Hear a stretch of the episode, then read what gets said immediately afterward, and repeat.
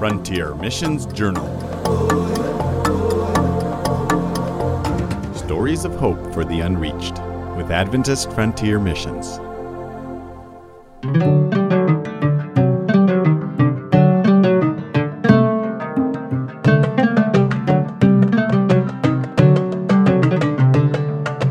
Greetings, mission friends. How do we reach the hearts of others with the gospel? We invest our money and our time, hoping, like Jesus, for a good return. But as Jesus had few tangible items of worth during his ministry, his method of reaching hearts was through investing time in people, making connections, and showing people how valuable they were to him. Christians are generally quicker to invest money but more shy about investing time. We are often stronger on preaching but weaker on connecting.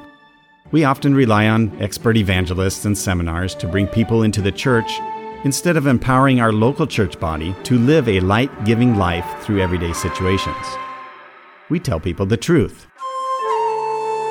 We attempt to sell them on it, but without first demonstrating its value through our actions. We aim at people's heads but neglect their hearts. Is it working?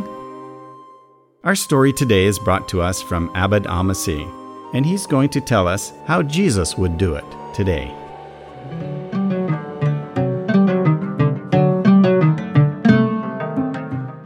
In one location I served, I made it a point to have as my new doctor a member of the Muslim Brotherhood. I was aiming high. I wanted to reach out to him as Jesus would through a relationship. From the beginning, I told him I am a Christian. I'm a Seventh day Adventist pastor. He was surprised. With each visit, we continued getting to know each other more.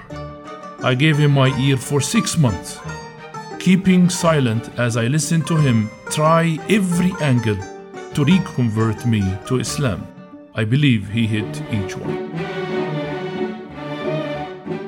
Doctor, I confided in him early on. There are three copies of the book that is in my hand in the entire country, and I smuggled all three inside. Imagine his amazement that I would risk my life to bring in all illegal book, the Bible. What must it be worth that I was willing to do that? What must he be worth that I was willing to share this news with him? At the end of the six months, I gave him a copy, but I told him, I am giving it to you for one month, but I want my book back. Agreed? One month later, I stopped by his office. You can't have it. The doctor stated matter of factly. You are not getting the book back. Listen, I told you that you could read it for one month, but that I want my book back. No. I want it back. Listen, I give you $500 for it. But Abed shook his head from side to side. No. I can give you 1000 or even $2000. No, I want my book back. The doctor refused to give it back. I don't want to give it back. I had found something of great value in it. Abed was thrilled to hear this because he secretly hoped the doctor would want to keep it. I knew that he had been going through a divorce. I also knew that his son had asthma and that he would take him to the hospital several times a week. The doctor began explaining his reasons. This book has a lot of good things that I don't see in the Quran. While reading the Gospels and the book of Acts, I began rethinking the problems in my marriage. My wife and I began talking and sharing and making changes. We rebuilt our marriage. I have an entirely new perspective now. And our son, he has not had any asthma flare ups. I haven't had to take him to the hospital. I am happy. The doctor continued his plea. I still face problems, but they don't trouble me. I want to keep the book. A change has come over his expressions. I saw peace. Okay, but we must meet and discuss what you have read. Then, with a twinkle in his eyes, Abed inquired, And that long beard of yours, it, it went down to the bottom of his ribs. Tell me, when you sleep at night, does your beard go over or under the covers? I asked jokingly, as I too used to have a long beard. A month later, we met again. Get away from me. I haven't been able to sleep in a month. I keep waking up to see whether my beard is above or below my cover. I could see how light he felt as he smiled. His peace and happiness were unmistakable. We have had many conversations since then. He believes, I know it, but he is afraid to profess Christ could cost him his life. His friends know it too. They say he is softer, he is kinder, and that he needs to stay away from me. He continues to talk about the Bible and the changes he has experienced. I continue to pray for him. Imagine what his life might be like had no one invested time in him. Would he now know Christ at all if I hammered him with truths rather than listening to him and letting a relationship develop, demonstrating my appreciation and Christ's love? I might have uh, momentarily piqued his mind, but would the Spirit have been able to plant seeds in his heart?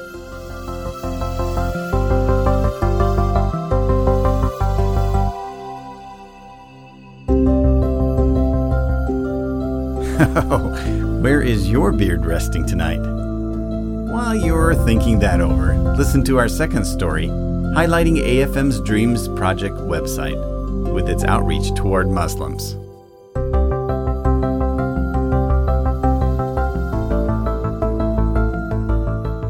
This one is titled Abdallah's story.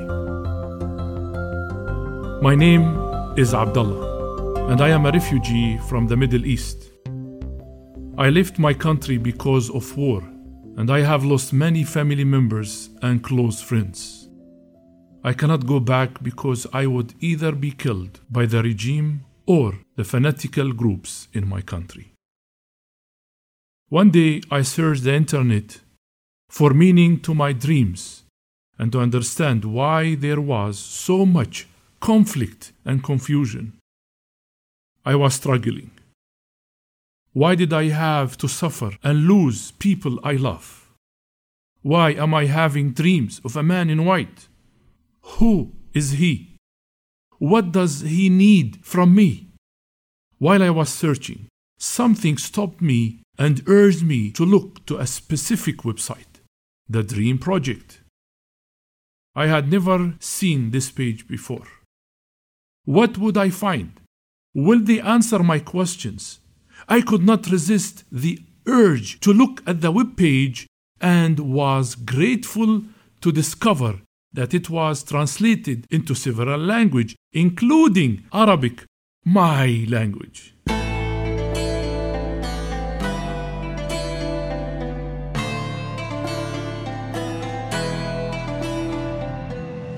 I could not stop searching and reading.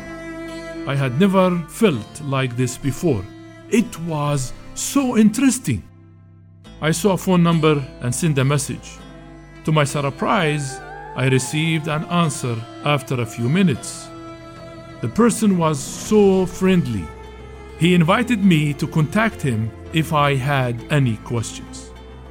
That conversation opened the door for me to search for answers, including the things I doubted.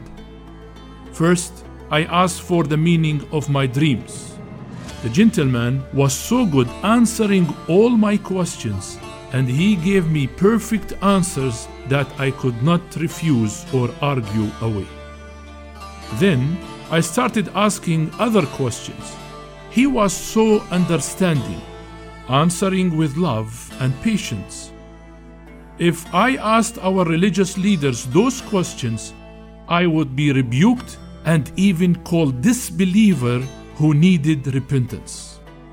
I challenged him, but he was so calm and sure of what he believed. We started studying the Bible and the Quran. He knew both books. He discussed everything whether the Bible was corrupted, who Isa Jesus is, the Trinity, Isa's death on the cross, family issues, the inspiration of the Quran and the Bible, the validity of the Hadith, and so on.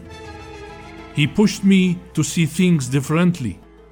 After several months of communicating and studying with him, I accepted that the Bible is the Word of God and is not corrupted. Yet, I could not accept that Jesus is God.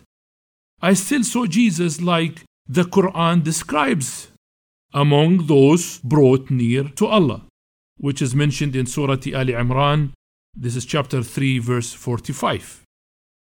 I remembered one time, after a long discussion about who Jesus is, I told him, I am sorry. I cannot believe what you are sharing with me. He then did something I felt was very strange. He asked God to show me the full truth of who He is. He said, God will always reveal His truth to those who are seeking. Early the next morning, I had a dream. In it, a man in white was talking to me and asking, Why do you doubt who I am? I said, Who are you? He answered me, I am the way, the truth, and the life.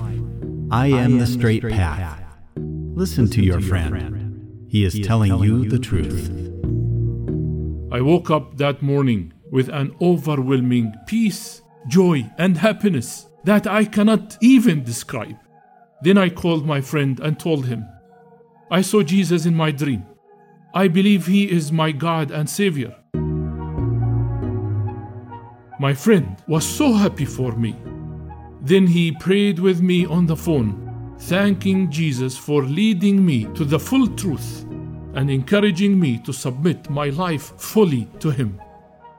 During that prayer together, for the first time, I prayed in the name of Jesus. Now I can see how God led me to the website, helped me understand my dreams, and answered my questions. I see His leading through the months of study when I learned so much. Then sealing the truth in my heart with the dream of the man in white.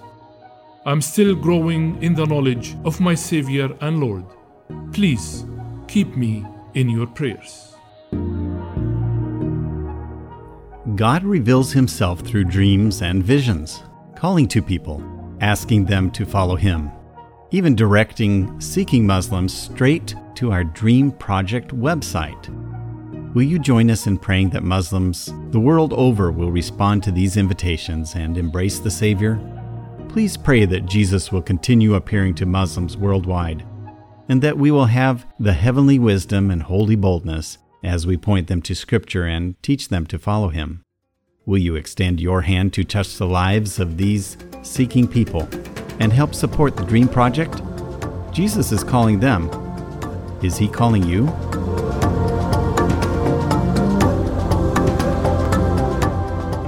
If so, go to the Dream Project online at afmonline.org. God bless.